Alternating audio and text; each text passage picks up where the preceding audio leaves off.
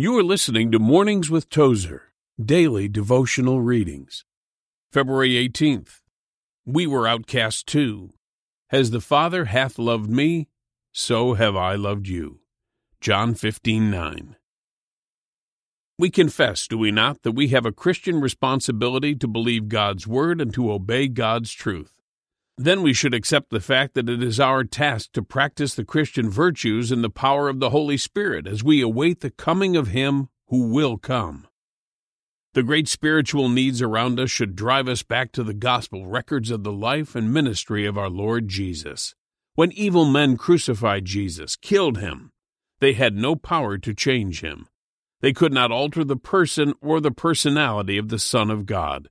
Putting him on the cross did not drain away any of his divine affection for a lost race. The best thing we know about our Lord and Savior is that he loves the sinner.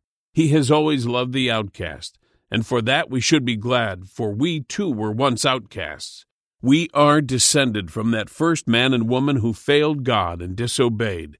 They were cast out of the garden, and God set in place a flaming sword to keep them from returning. Dear Heavenly Father, that you love us at all is amazing, but to think that you came down to earth to redeem us is nearly inconceivable. Such love is worthy of all my praise and obedience. You've been listening to the Mornings with Tozer podcast.